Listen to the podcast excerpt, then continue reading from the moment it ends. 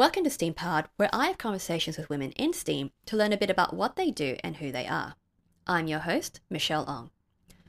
My guest today is Associate Professor Ria Liang. Ria is a general surgeon with a specialization in breast surgery who also works in the area of surgical education. Join us as we talk about her journey as a surgeon, the Operating with Respect program, and her interest in manual crafts.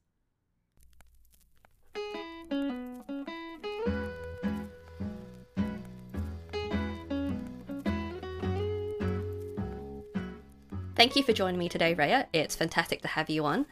And yeah, looking forward to learning a bit more about all that you do in medicine. Mm-hmm. Okay, so let's get going. Um, how did you find yourself in medicine, or what drew you to med?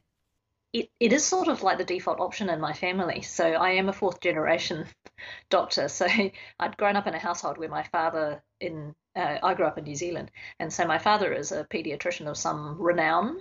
Um, he has in his professional life been awarded, you know, Order of the New Zealand, what is it, the Officer of the New Zealand Order of Merit, which is the equivalent of an OBE.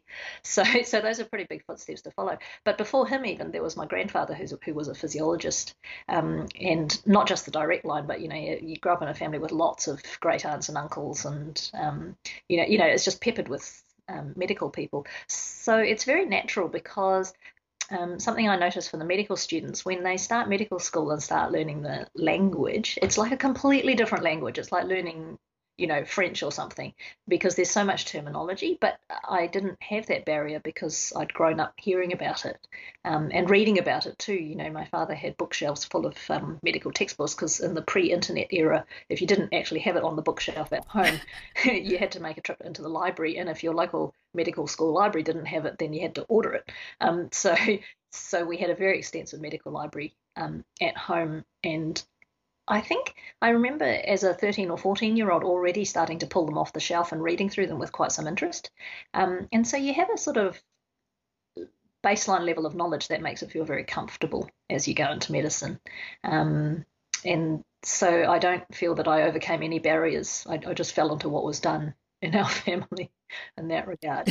Um, but we hadn't had a surgeon in the family for two generations. That was one thing that occasionally came up in family conversation. Just the missing gap in yeah, lots and lots of physicians of various specialties. But and um, I think we had um, a distant great aunt or uncle who was an obstetrician, but um, other than that, no surgical specialties for a couple of generations. Wow. So, was there any particular area that you wanted to get into when you decided you wanted to explore surgery? No, not at all, because surgery was a late decision for me. So a lot of people make the decision to go into surgery at medical school, um, and I'd watch them with some admiration. You know, thinking, "Gosh, you know, they're very ballsy and bold," um, but I couldn't do it. You know, training's too long. You have to stand for such long hours. Um, you know, be hungry, um, and of course that thing that's said very often to women. You know, it's it's very hard to balance with your family. And so when I graduated, I actually wanted to be a GP, um, but you know, as you started to get a little bit more proficient as a junior doctor, the surgical specialties, I mean, um, the wonderful surgeons um, in a little town called Rotorua in New Zealand, you know, the bosses there started saying, you know, you've got you've got really good hands. You pick up these skills really quickly, and we think you'd make a good surgeon. And um, for a good oh, year and a half, I think I I kind of just dismissed that and thought, nah, I I, I like the idea of the lifestyle of the GP. I love chatting to people. I have an innate curiosity in what they do. I'd love the variety. Um, I'd love the flexible hours. Um, and so it, it was an idea that grew on me quite slowly. And I felt I started on the back foot because a lot of my colleagues had put a lot of work into it. You know, people were off doing PhDs, research projects, finding their networks, they had mentors. Um, but once I kind of got my head around it in about PGY3, um, I went into it, and although my hands are tiny, so they're, they're almost non-standard size, so I wear um, five and a half size gloves, which in most hospitals, in most hospitals I work at, I, you actually have to tell them to order those gloves and they won't have them on the shelf. Um, they're not standard wow. supply. Um, this was really challenging during my training because every six months you're in a different hospital. Yeah. So I'd ring ahead a month or two in advance.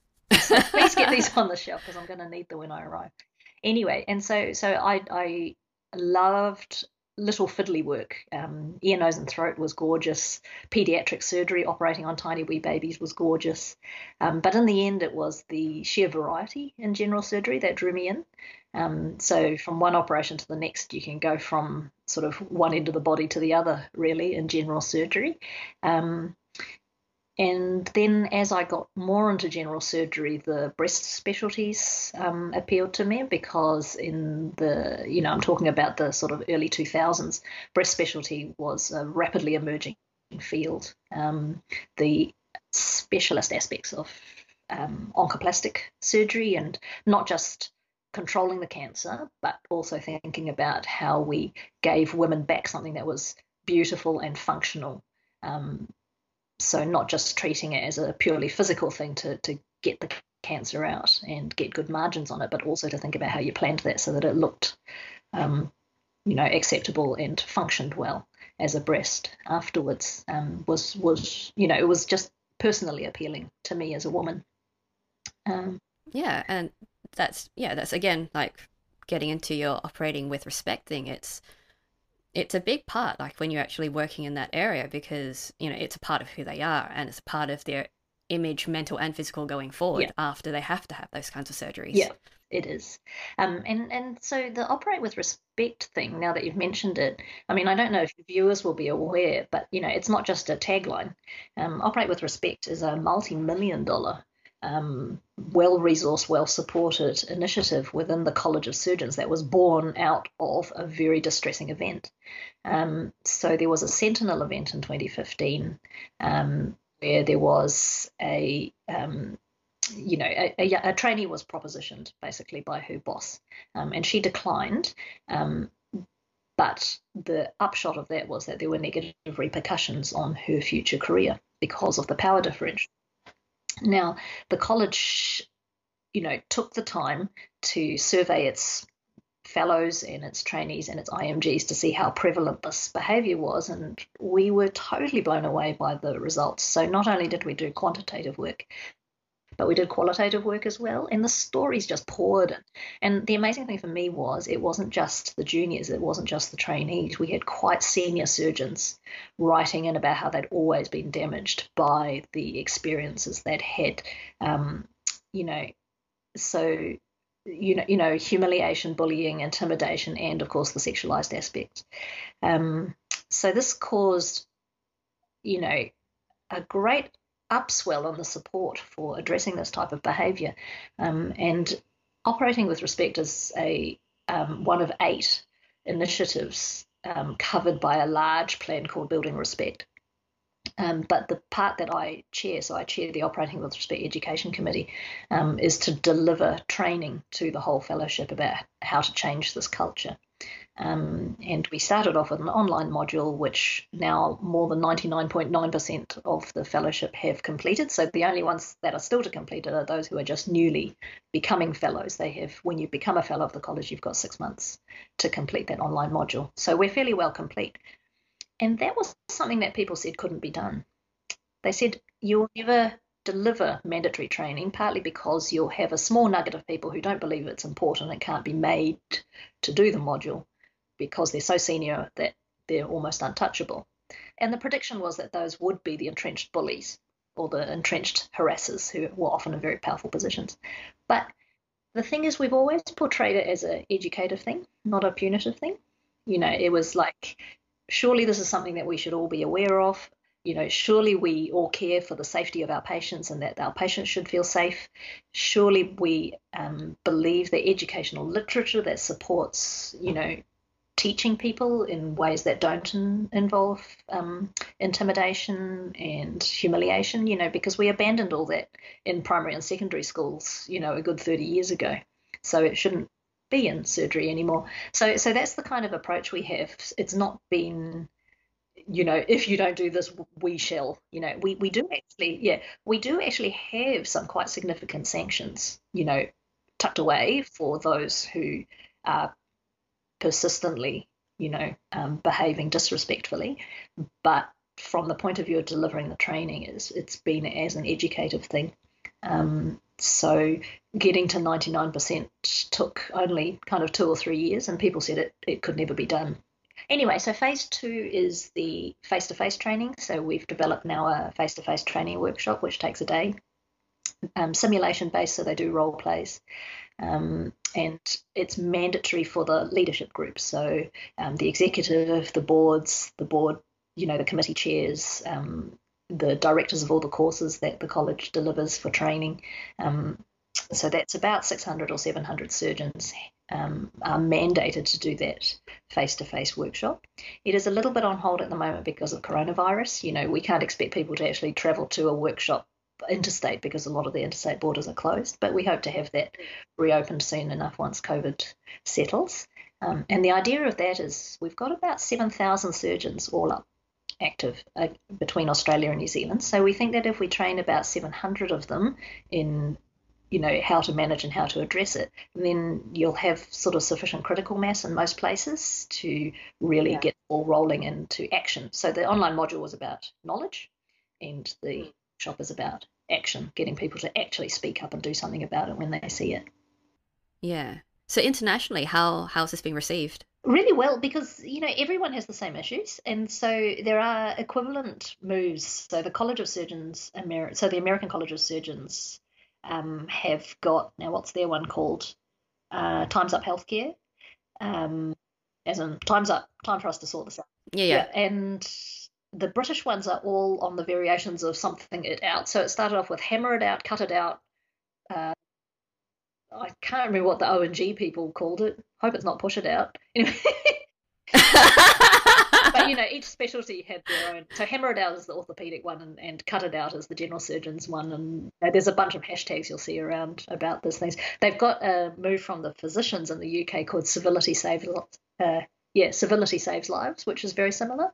Yeah, so it's not just surgical colleges, but other colleges too. So, yeah. so we're all That's starting amazing. to talk to each other and look at each other's resources. But College of Surgeons, Australasian, um, has by far the largest volume of resources because we've just thrown so much money and so much sort of person power at it. Um, and our resources are very well delivered because we've beaten all the bugs out of it through delivering the modules and courses repeatedly. You know, it's quite mature material. That's brilliant. Has there been a lot of difficulty in getting people to get on board with those kinds of ideas? Because you know, it's not to say that media is accurate, but the stereotype of the jerk, you know, top one percentile of your medical profession being bullies and, you know, laying into trainees and patients and nurses and all that. That that's a thing that you see all the time in the media. Yeah. So the fact that, you know, it, it took this one event to trigger all of it off, like you'd you'd expect a bit more resistance. Yeah we are to blame a little bit ourselves, but also media as well. You know, commonly as we're presented on TV and other things, you know, the surgeon is it, it's a lazy stereotype. You know, it's very convenient to have the surgeon as the badly behaved, loud bully, you know, who just ride, rides roughshod over everything. Um, but we're working on changing that. And so that's the external perception of us, but internally as well, you know, we, we are guilty ourselves to a little degree. You know, um, there have been conversations, you know, where people have literally bragged about getting one over on the ED consultant or, yeah, yeah, no, I didn't accept that patient, you know, not my problem sort of thing, you know, and that those are the sorts of conversations where we have to start calling it out and going, well, actually, let's focus, refocus on the patient. What actually was the best outcome for the patient, and could we have helped facilitate that rather than seeing this as an us against them thing? You know, getting it away from um, an adversarial approach to a team based collaborative approach. Um, so it's not, you know, people think that this is um, an attempt to um, cut down the power of surgeons or to diminish their knowledge. Um, and I'm saying, no, that's not at all it. We should still have the ability to decide when a patient needs to go to theatre and do the things we need to do. But I'm just saying, you know, there is not the need to push other people down to achieve those things. And it works better if we're all facing the same direction, which should be towards the patient, you know, to get the best outcome. So so that's one aspect. And then the other thing we're very big on in Operate with Respect is this idea that you can't address disrespect with more disrespect. So we know from sociological research that those who are abused most often become abusers. You know, we've seen it with domestic violence, we've seen it with sexual abuse, we've seen it with child abuse. Um, and, you know, I get a little bit distressed when I see the commentary where um, people will say, you know, hashtags like "Don't be a dick," or um, people saying, "Oh, they're a bastard," or whatever. You know, you're like, well, to the degree that we are pushing back against behaviours that include name calling and stereotyping, then for us to try and address it by name calling and stereotyping isn't going to work. Yes. You know, we have to be better than that. Um, we have to take the higher road. Um, so, and and I understand it totally as a human reaction. You know, it's totally human when you have been badly treated or disrespected yourself to feel like you want to push back. But we have to somehow find the grace and the maturity to not do that. Um, and hopefully our juniors as they come through will see my generation. The, I, I think I'm sort of mid-career now. um, you know, hopefully the juniors coming through will see my generation start to model those behaviours and internalise it as the new normal. Yeah, because um, because all of it is learned behaviour. That yeah. It, it's not that they intend to go out that way. It's just that they see it, it's normalised, so they continue it. Yeah, yeah, that's it. Um, I mean, getting back to your original question, yes, there there has been a lot of pushback, and so everyone who works in this field, myself, my committee members, other people who are advocates, have sometimes found themselves silenced um, or repercussions from you know vexatious complaints or you know the quiet word from the head of the department saying please don't make so much trouble you know trouble um, but you know we we should push on you know i believe in the higher ideal um, and i have noticed that although there were some very vocal objections to it. You know, people used to literally stand up in conferences back in 2015 when we first launched it and say in front of a group of people all nodding in agreement, you know, um, this threatens the foundations of surgery and um, our patients are going to suffer if we can't get trainees who are robust enough to take the sorts of behaviours that we put up with, you know.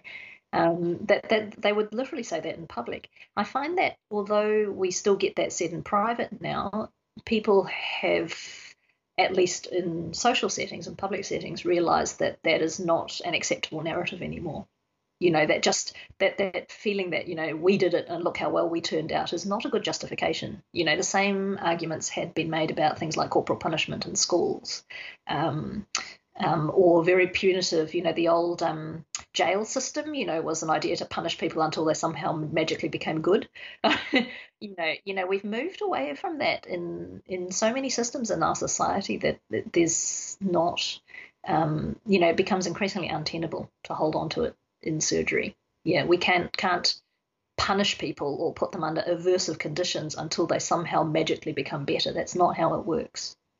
I, I, mean, we definitely need stamina. You do need stamina. You've got to be able to stand for long hours. You don't always get to sleep or eat when you feel like it. You know, those are things like um, sports people train for but the bullying and intimidation, harassment, um, you know, the negative comments, snide remarks, um, being dressed down in public, you know, none of that helps anything. There's so much literature to show that that decreases learning, decreases situational awareness, makes the whole situation unsafe. And it's not just for the person, for the recipient of that behavior, but everyone else in the room. So lots of um, you know, behavioral research showing that people who witness those events are also silenced. You know, people come to understand that they should not speak up. And we've got very good evidence coming out in the literature now that that increases patient error and decreases patient safety. So that complications, not just surgical complications in the operating room, but medical complications on the ward as well. You know, the rates of pneumonia go up um, when there are incidents of unacceptable behaviour by surgeons. Oh, that's interesting. Is that um, so is that due to the psychological stress? Yeah, you can only speculate as to the reasons why that might be. But, you know, those of us, I think, rather sadly, I think all of us have experienced, you know, even if not in surgery, we've all experienced a workplace that was like that. Um, and you remember what it's like to just clock in, clock out, keep your head down, not speak up, and try and just do what you are asked to do. You know, the minimum you could get away with yeah. Um, and so innovation is stifled. People taking the initiative is stifled. People speaking up and thinking of better ways to do things is stifled. Um, and all of that adds up to poorer outcomes for the patients. And has that uh, training reflected in those kinds of performance indicators in the clinics and hospitals? Well, we're waiting for that. So, one thing that we do know is that culture change takes a long time a long time. And so there's something in behavioral change research known as the two generation rule. So if you think about things like, um, you know, now that in Australia, it's you know people don't smoke in public places; they just don't. Um, people put on their seatbelts when they get into cars; they just do. Um, but you know, it takes two generations. So there's a first generation who did it the other way, so who smoked in public or never wore seatbelts in cars, who with regular encouragement and reminding um, will learn to do it on a conscious level. You know, all those ads about you know make it click or um, you know there is no smoking in restaurants anymore and all those ones about lung cancer you know you know it, you can do it on a conscious level. That's the first generation. The second generation is, is you know the younger generation. They grow up in an environment where their parents or their seniors the people who came before are doing that consciously. And so for them it just becomes an unconscious habit um, so the same thing with surgery you know um, my generation the middle generation will behave respectfully and if we think about it consciously and keep reflecting about how we're coming across. Uh, we know from the original prevalence survey done in 2015 that half, so 49% of my generation experienced bullying, harassment, intimidation. So this is a very, very common experience, um, and it's been normalized.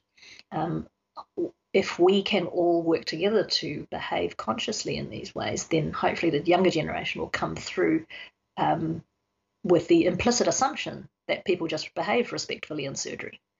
You know, um, the stereotype of the surgeon in society, of course, will take even longer to change because there's so much media out there with you know bold, brash, rude surgeons um, that, that that stereotype will take a long time to go. But but you know, so so these things take time.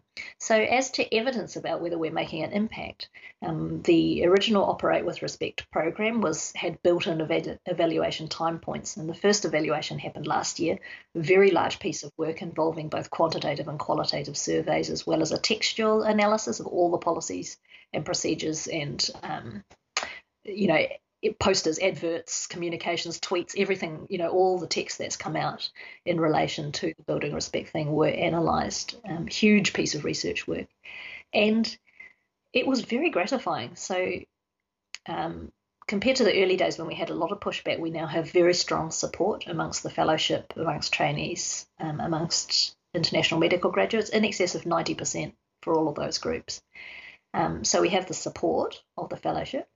Um, as to whether it's making a difference, you know, we have got qualitative quotes um, from people saying, you know, I put in a complaint in 2014, it didn't go anywhere. So that was pre-launch. Um, I put in another complaint this year, which was 2019, um, and it was quite swiftly acted on. And so, you know, I can see the change, and and that's very gratifying to know that you're making a change on the front line, you know, at the ground level. Yeah, um, because you know all of us know from working in organisations that regardless of the policies that are in place, you know, they'll often say zero tolerance for this, you know, zero tolerance for that. Yes. But actually happens on the ground may be a different matter. So to hear stories on the ground at the front line that things are changing is very gratifying.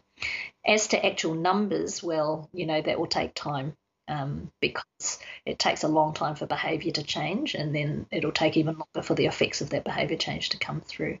But at the very start, with my diversity and inclusion hat on, I would like to see that the decrease in discrimination um, would, you know, very shortly start to result in an increase in representation of, you know, um, women, of LGBT, of people from metro and rural settings, of people from lower socioeconomic backgrounds or those who are the first in their families to go to university.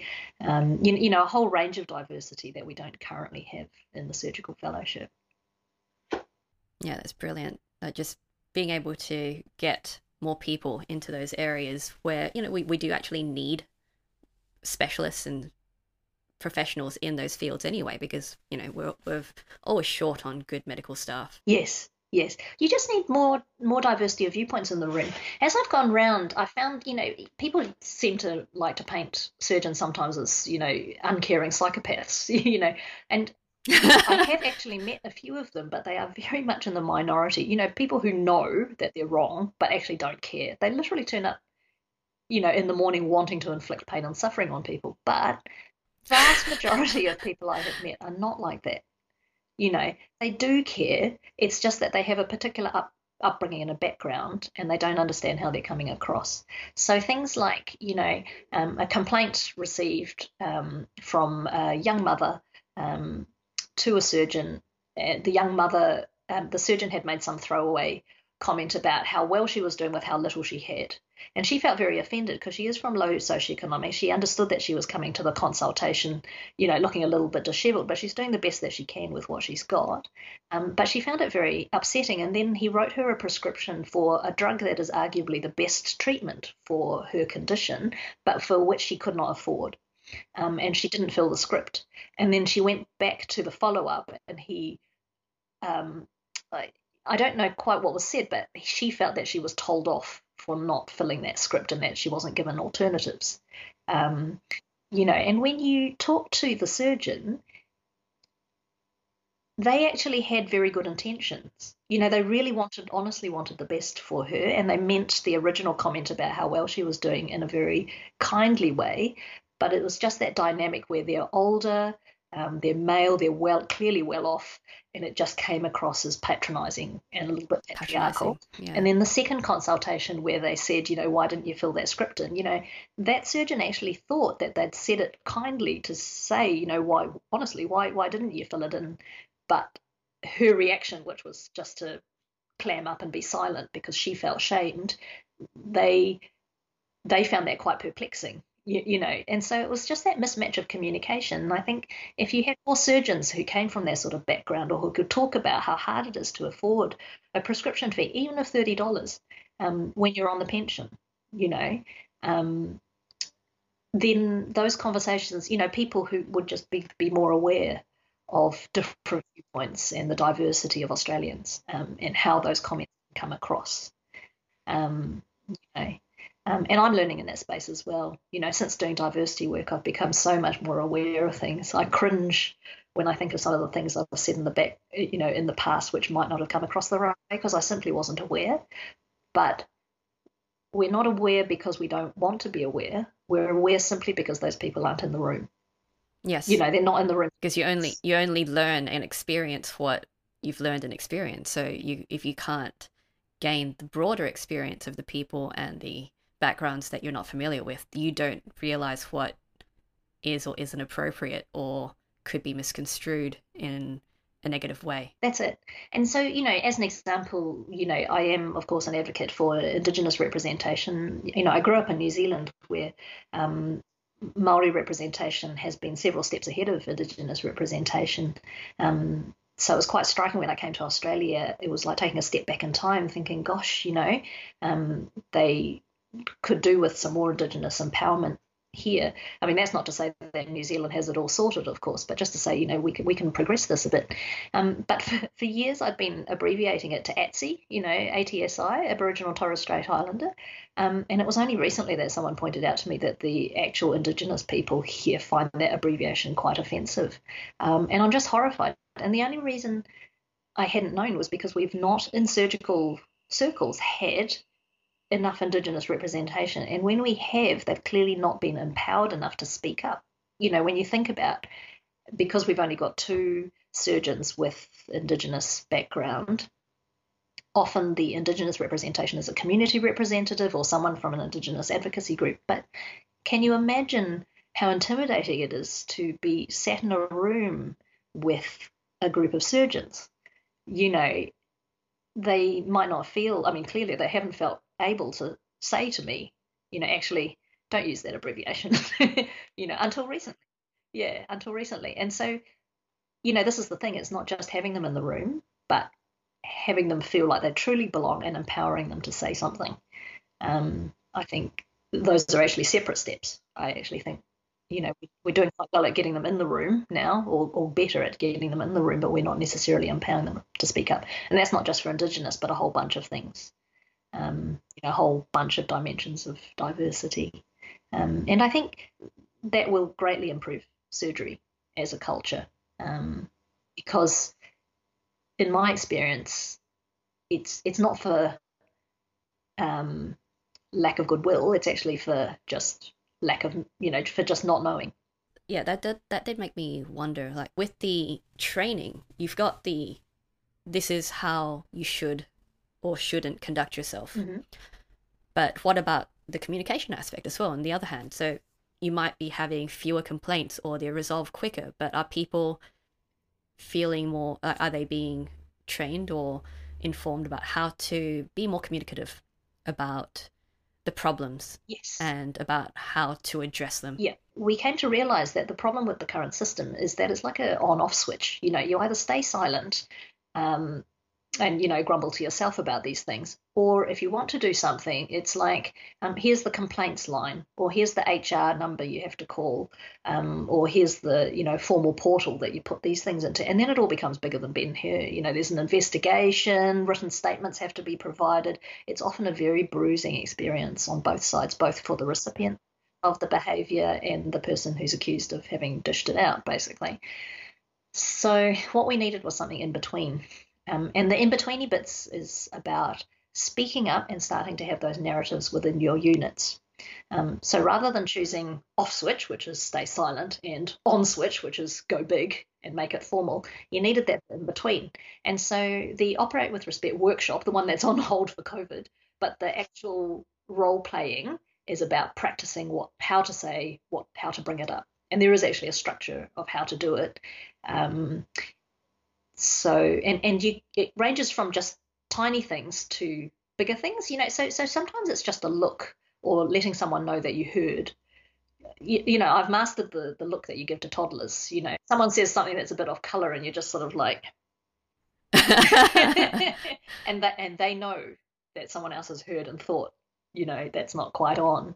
Um, or just moving even your body language you know it doesn't have to be verbal. Um, so going and standing next to someone who's just been bullied um, or coming between them and whoever's shouting at them you know can be quite powerful.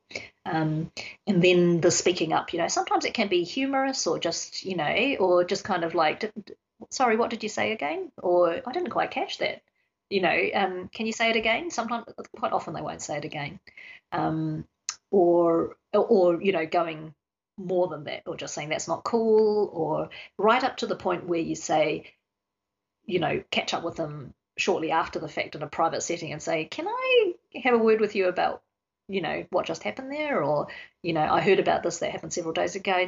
Can we have a chat about it? You know, so so we teach the whole range of things from minimal right up to maximal before you get to the full on formal report. A full escalation, yeah. yeah. Because the idea is that it, all the evidence shows that if you do more of that in between work, there's less need for the formal complaint um, because you address it in house and there is that ongoing narrative about what's okay, you know, because culture is what we do, what we do around here, you know, how things are done around here.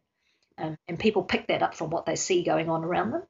So if they see rudeness or bullying happening unchallenged, then they come to understand that that is normal and accepted. Whereas if they see that someone kind of goes, yeah, that's not cool, or, you know, let's refocus on the patient, we can talk about that later. You know, something like that makes it, you know, starts to create that culture that the patient comes first, leave your bad behavior at the door, you know.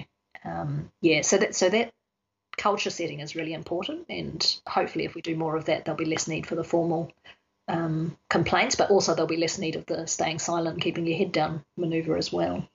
Yeah, definitely. Mm. It's good just encouraging the discourse and the engagement. Yeah, yeah. Well, increasingly too, society is changing around us. You know, so even outside of surgeons speaking up to each other, um, we find that year by year the proportion of complaints lodged with the college from community, from the public, is increasing, and um, it shows us that you know if we don't get our own house in order, someone is going to put it in order for us. Um, I think the sorts of behaviours that were acceptable for surgeons 10 years ago are no longer going to be acceptable in 10 years' time. You know, so we get reports that say, you know, um, Dr. So and so was perfectly nice to me in the consulting room, but I saw the way he spoke to his secretary afterwards, you know, um, not happy, you know, um, and that's against, you know, it used to be the old narrative used to be, oh, yes, you know, um, terrible bedside manner, but they're a good surgeon, meaning a good technical surgeon. But the public perception now, I think societal expectation is that the surgeon is all rounded. You know that they are they are a respectful person, an honest, decent person, as well as a good technical operator. Mm, definitely. So, what got you into um, ed- the education side of things? Um, it actually started with the kids. So, I had kids partway through my training, and when they started school, I thought, gosh, these classrooms are a bit different from the ones I remember. Um, you know, they just look like a riot. Kids running around everywhere, you know, free choice of activities, um, teacher being very in, encouraging and, and, you know, praising them for efforts that I thought were quite mediocre, you know.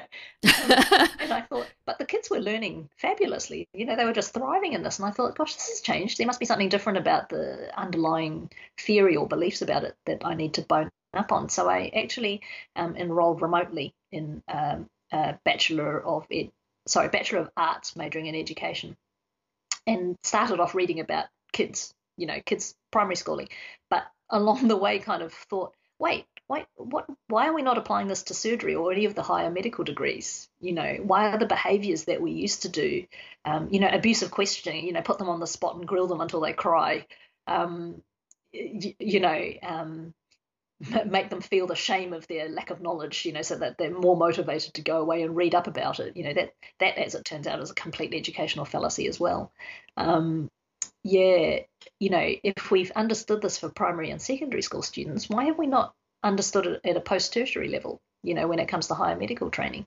Um, so then, as you start to have these slightly odd ideas, you know, wandering around the halls of the College of Surgeons, I found a group of like-minded people. Um, you know, and so one of the first things I got drawn into was the revision of a course called uh, Surgeons as Teachers. I think it was called. Um, and it was a course that had been set up by um, two women, so Prof. Trish Davidson and Prof. Jennifer Martin. And they had set it up in 1999 and it was being revised in 2010, I think it was. Um, and as I sat around the table revising this course, you know, you just found yourself going, yes, and yes. You know, imagine if we could teach all surgeons to teach like this. Um, and it was just such a liberating, and you know, I had found my tribe essentially, um, and I've been working, you know, with that tribe ever since. Um, and so since then, of course, we've revised that course. In fact, we're up to a second revision of it now, and it's been renamed. Um, we've developed the Foundation Skills course, which is a one-day abbreviated version of that, which everyone who takes on a surgical trainee has to do. Um, we've developed, you know, leadership courses. We've developed communication courses. I mean, I'm not talking about me. I'm saying we as in the educational group. Um, and then, of course, the operating with respect education has flowed on quite naturally from that. Um, so it's just been such a privilege and really lovely, productive, if unpaid, work to be able to change, you know, to contribute to the way that education is delivered from the College of Surgeons. Um, so it's um, it's that old principle, you know, you, you do the work that you're paid for, but you also do the work that engages you. Um, and so yeah, I mean, I'm very lucky myself. You know, the surgery I do, if you start, get get me started talking about general surgery or breast cancer, I have the same sort of look on my face. Um, but education outside of that is kind of the portion of my time that I devote to pro bono work because it is personally meaningful to me and productive. Yeah, definitely. Just being able to see the changes that you're able to affect in the greater community for your you know, your own field. Yeah, well, it's just a different thing. You know, when I operate on a patient, of course, my focus is totally on that patient. And so for however many hours it takes, you know, two hours, four hours, six hours, eight hours, ten hours, you are you are in the service of that one patient. When you do educational work on behalf of the college, though, you're actually doing it for the good of the whole profession. You know, you know that the product you put out is going to eventually impact hundreds, if not thousands, of patients through the education of the surgeons treating them. So you know, in a, in a way, education, surgical education is sort of like the public health effort of, of surgery. You know, it, it is something that has an effect on a much wider scale than what you actually do day to day with your scalpel. That's, yeah, definitely brilliant. Yeah, just the, yeah, being able to focus on both, you know, your patient and also everything else around it that's part of your circles. Yeah. So, what do you love about surgery? It's it's the crafting of it, but combined with the people facing nature of it. So you'll remember I said I'd started off wanting to be a GP, and that's partly because I, I just actually just love finding out about people. You know, I find people, the whole diversity of humankind, really diverse.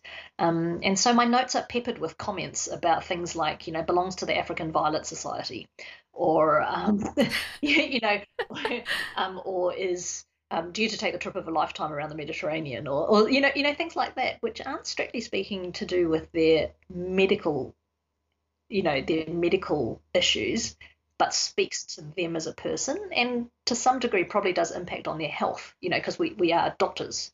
Um, you know, we graduate from med school before we become surgeons, so we're all doctors. Um, and we look after patients in a holistic way before we learn to pick up the scalpel. Um, and so, you know, those those are just little comments that I love to put in the notes because they bring colour to the patients. You know, they make them alive for me. Um, and so, you know, um, so there's that people facing aspect of surgery, but also the crafting of it. So anyone who's ever um, done a handicraft, um, you know, you know, fishing fly tying or wood whittling or, or needlework or anything, you know, the, the hours just pass by. You know, you, you're just doing the activity, you're totally engrossed in the activity. And when it turns out well, when you get a good product, you have that sense of satisfaction. You know, I mean, at the same by the same token, if it doesn't come out well, you're like, and you take it all, you know, do it again until it's to your satisfaction. Yep. You know, there's that that feeling, but but it's that combination. And so when I first started operating, it was the same thing you know, you're just so engrossed in that moment. You're thinking, you know, how shall I bring this together so it looks good, works well for the patient, fixes the original problem they turned up with. Um, when you step back from the table, it's almost like time didn't pass. You know, you step back from the table and suddenly you're aware of how hungry you are and the fact that you are bursting and that you really ache across your shoulders, but you were almost unaware of it till that moment because you were so engrossed in it yeah, it's it's almost a form of meditation. It's a strange thing to try and um, describe. Um, people say it's like being in flow. You know, flow um, is actually an educational concept. If you can, when you're teaching kids or whatever, if you can find something that gets them into the flow of things, you know, that aha moment when they when they really get into something, it's a it's a wonderful thing to behold when you're a teacher.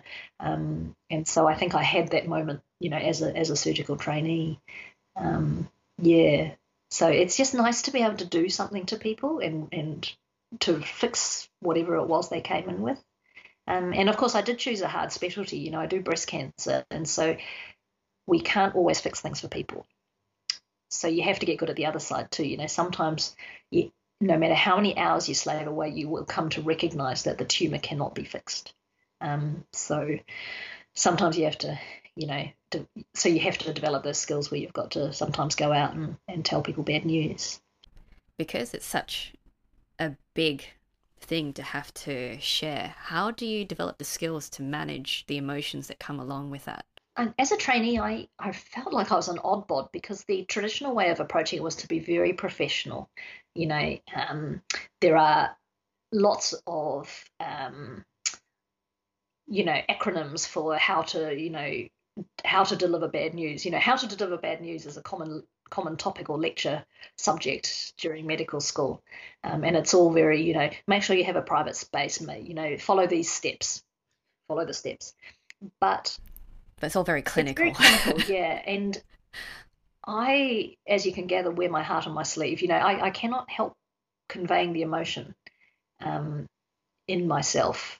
And so I was actually criticised during my training for being too emotive, um, and of course that that comment that feedback was often given with with a fair dose of um, gender microaggression thrown into it. You know, don't be such a woman.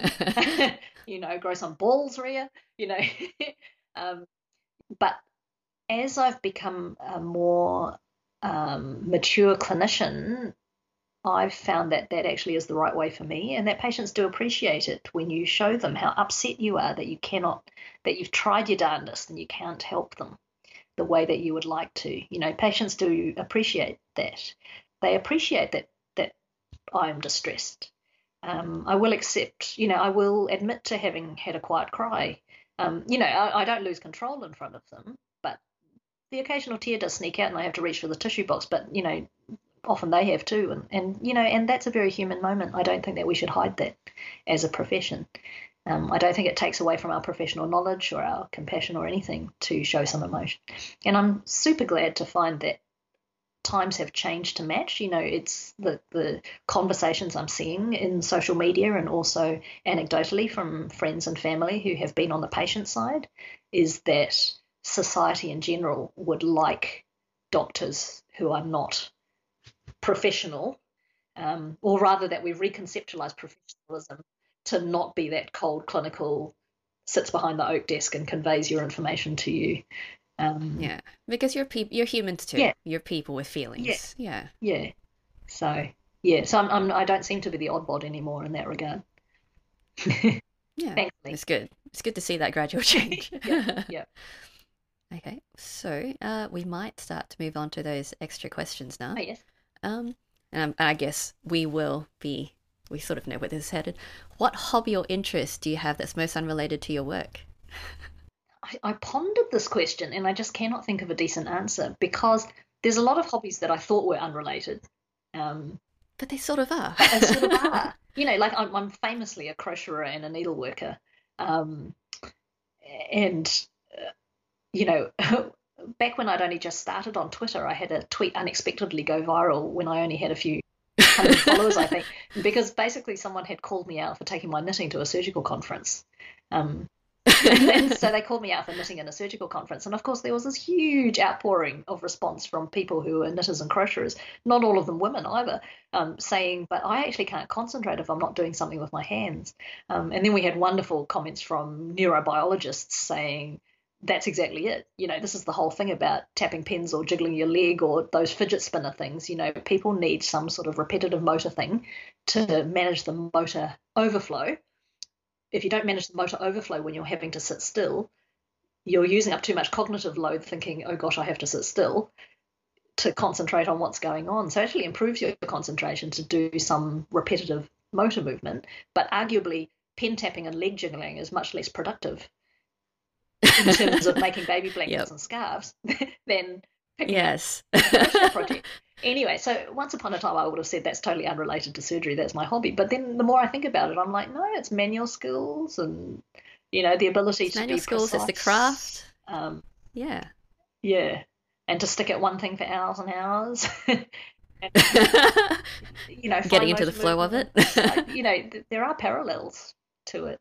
Yeah, definitely. Like it, it's it's rewarding work being able to work with your hands and being able to do that in your profession as well as in your you know out of hours time it it gives you a lot of stimulation mentally and physically yeah. to be able to yeah.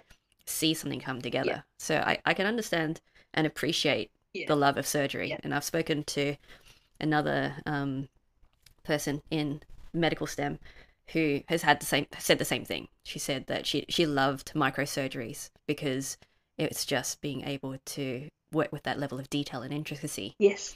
Yeah. And to the degree that we spend a long time teaching trainees how to stitch, you know, teaching them the mechanics of stitching, it's like, well, why don't we recognize prior learning?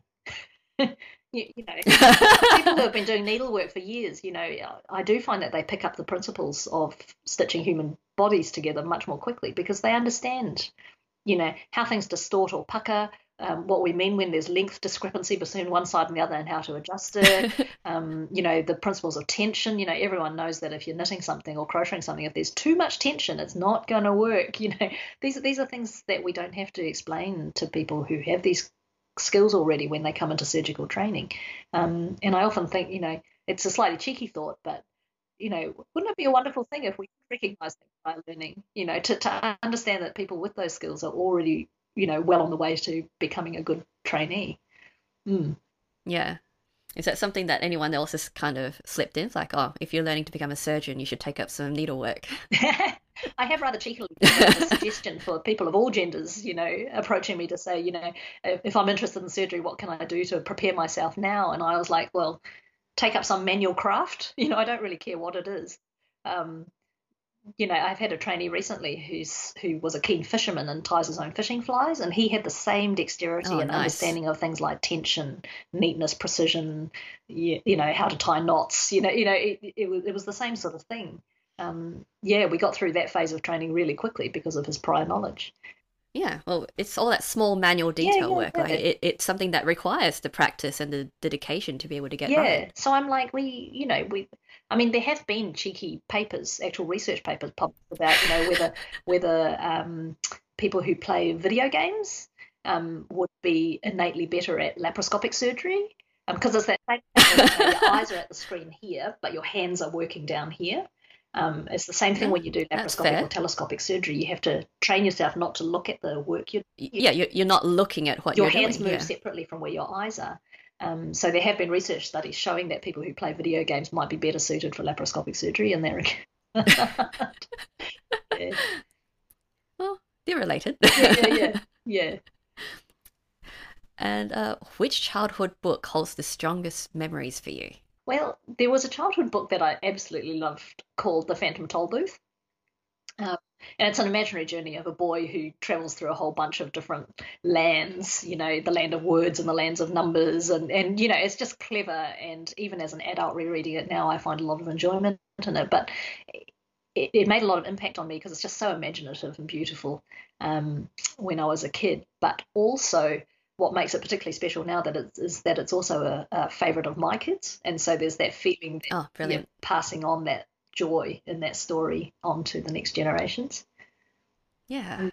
it's great. Yeah, being able to share what you grew up with and what you loved growing up with your kids is definitely, you know, it, it's a good feeling. Yeah.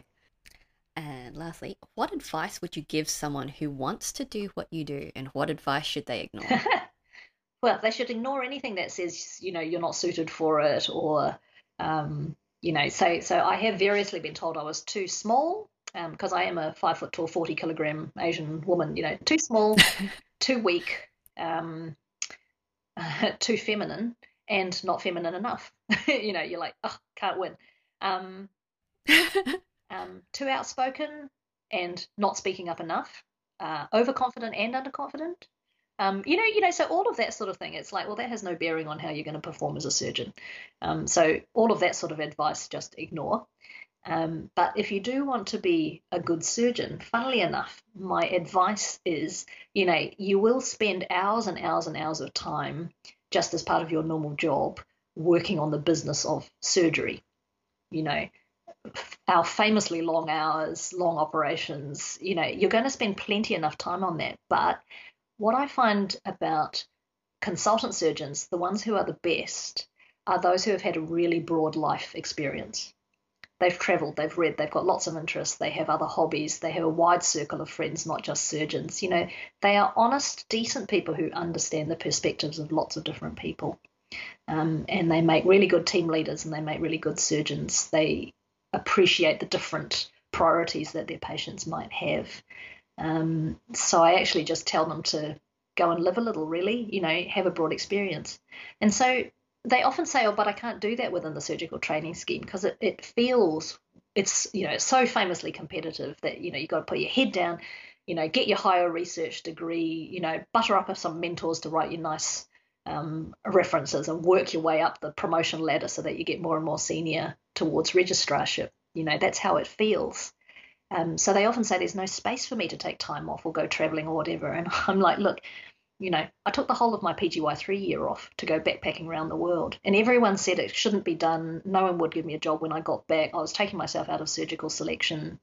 Um, it would be looked, you know, the gap in my CV would be looked on poorly. None of that came out to be true.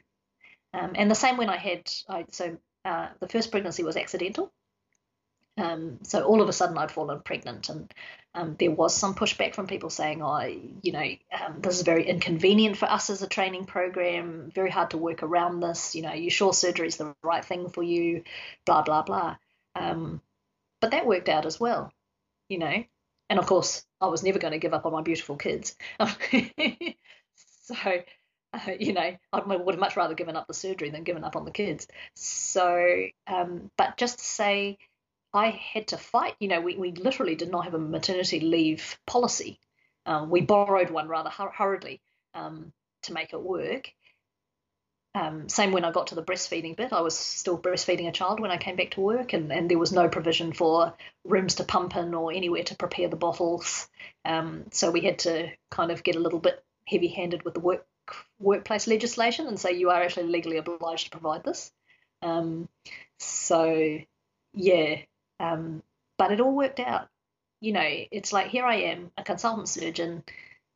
You know, part of you know I appreciate that it's hard enough simply becoming a surgeon. It's a long, hard path. But along the way, if you can show that other things are possible and maybe change a few policies to make it easier for people behind you to come through, then that's also very worthy work. Yeah. Yeah. Definitely. Just have to persevere for what you want. Yeah. Yeah. You know, I, I have not yet met anyone who I think is unsuited to be a surgeon because when people say um, a person is unsuited for surgery, what they're saying is there is a very narrow stereotype of a surgeon. And I'm like, so rather than saying to people, this person is unsuited to surgery, how about we just say, well, how about we broaden out the stereotype then? Because we don't all have to be like each other. Mm. That's interesting. Like when you said unsuited to surgery before, I was thinking unsuited because they've got hand tremors, because like because of things that would actually interfere with the physical work. And it hadn't occurred to me that it was about personality traits and physical traits. Yeah. Yeah, yeah. No, being told that you're the wrong race or the wrong gender or the wrong size, wrong personality, you know, there's this perception that you've got to be bold and brash and confident and outspoken. You know, I, you know, there are surgeons now who are very quietly spoken and are excellent surgeons, and actually the patients really appreciate their style. You know, if it if it matches their style, um, it's about on a market level providing a wide wide diversity of surgeons so that patients can have choice you know, if they want someone who is of LGBTQI orientation to understand their particular issues, they should be able to find someone like that. You know, that's not possible at the moment. Or if they specifically want a female surgeon, well, at the moment you've got your choice of the 13% of the fellowship that's female. you know, it's not much choice. In a lot of centres, there are none. Um, you know that that sort of thing. If you want someone who speaks your language, um, because you're an immigrant and you're a bit worried that people won't understand your cultural requirements, you, you know those choices should be available to the public, and we can't at the moment offer that in surgery, and we should. Yeah, I mean the thing about you know hand tremors, we we do have surgeons who have hand tremors, and also when they get older, almost every surgeon has hand tremors. Um, a surgery is not just about operating, so surgeons can contribute a lot to surgery without actually operating. You know, if they choose to become an academic or research surgeon or a teaching surgeon, um, or to um, get into the administrative aspects. Um, you know, those people with a wealth of lived experience as a surgeon, as they get older and the hand tremors get in the way, they still have so much to give to the profession of surgery. You know, we don't capture that very well at the moment. They just sort of stop operating, and that's that. You know, we don't capture and that's that's a shame. Yeah. yeah. But also the te- eh, the incoming technology is going to improve things. So already in things like neurosurgery, there are technologies where if the robot is doing the surgery, the robot will self-correct for your tremors. You know, it's the same technology as in um, motion picture, you know, movies. You know, yes. you don't get the, yep. the, the camera, the, the technology adjusts for the cameraman's tremor. Um, sort of like, well, that technology promises to extend the working lifespan of surgeons, for example. You know, you wouldn't have to quit at 60 or 65 just because of the tremors. Um, you know, and for a specialty where famously we become consultants later than any other specialty because of the length of the training program. So it's unusual to become a, a consultant surgeon, um, you know, anywhere until your sort of early to mid 30s is fairly typical you know so if you're going to have to quit operating by the time you're 60 you know you're really you, you know the productive lifespan is very very short compared to other specialties and it's sort of like well if the technology is coming that will allow you to extend your ability to operate on people and accommodate for the changes of aging why you know why why why should we put any limitations on people on, on the basis of those sorts of physical limitations yeah, and so not in Australia, but we do. There, there, there are surgeons around the world that have, you know, dwarfism, for example, and need to stand on a tall stool to operate. Um, we, you, you, know, that that sort of thing. Um, there's been a lot of discussion about surgeons who, for various reasons, lose the sight in one eye and lose stereoscopic vision, you know, through bicycle accidents or whatever. Um, they find ways to adjust as well. And so you're thinking, right, if we would accept consultant surgeons who lose their sight of one eye after they achieve consultancy, then what is actually stopping us from accepting trainees? You know, because I'm like, look, are they driving a car? Almost always they are. If they can drive a car, surely they can drive a laparoscope. You know, because people say they've got no depth perception because of the stereoscopic vision. And you're like, but if they're driving a car, they figured it out somehow. You know, it's just starting those conversations around, um, you know, informal conversations to to make people reflect and think, you know, what when we think of a surgical trainee, what do we actually think of? You know, what are we looking for? Is it purely the technical aspects, or do we want other aspects as well? Um, and I know that I'm quite, you know, on one end of the spectrum to say we want diversity, right? Maximum diversity, the better. Um, but you know, like I, I would be so delighted if we could get a hearing impaired surgeon, someone who's fluent in, in sign language, um, because I think there would be a, a, population that would, would dearly love to have a surgeon they could benefit sign, sign with. Of course. Yeah. And when you are having to face something so invasive, you want to be comfortable with the yeah. people you're working with to provide the care. Yeah. yeah. Yeah. You know, from the point of the view of the, the patient, you know, as you're lying flat on your back with your arms strapped down on the boards and, and you're hearing impaired and all you can see is lights and sounds and people's mouths moving, you know, it's like, wouldn't it be so amazing to have a surgeon who could sign sign to you as you went to sleep? You know, I, I just think that would be such a powerful patient experience. We, we as far as I know, we don't have anyone in, in the profession who can do that. And anyone who is hearing impaired who applied, I, I imagine they would get at the moment still a fair bit of, you know, microaggression or discrimination, saying, "But why? Why would you want to do surgery? Yeah. Are you suited? You know, Definitely. unsuited for surgery." yeah. yeah.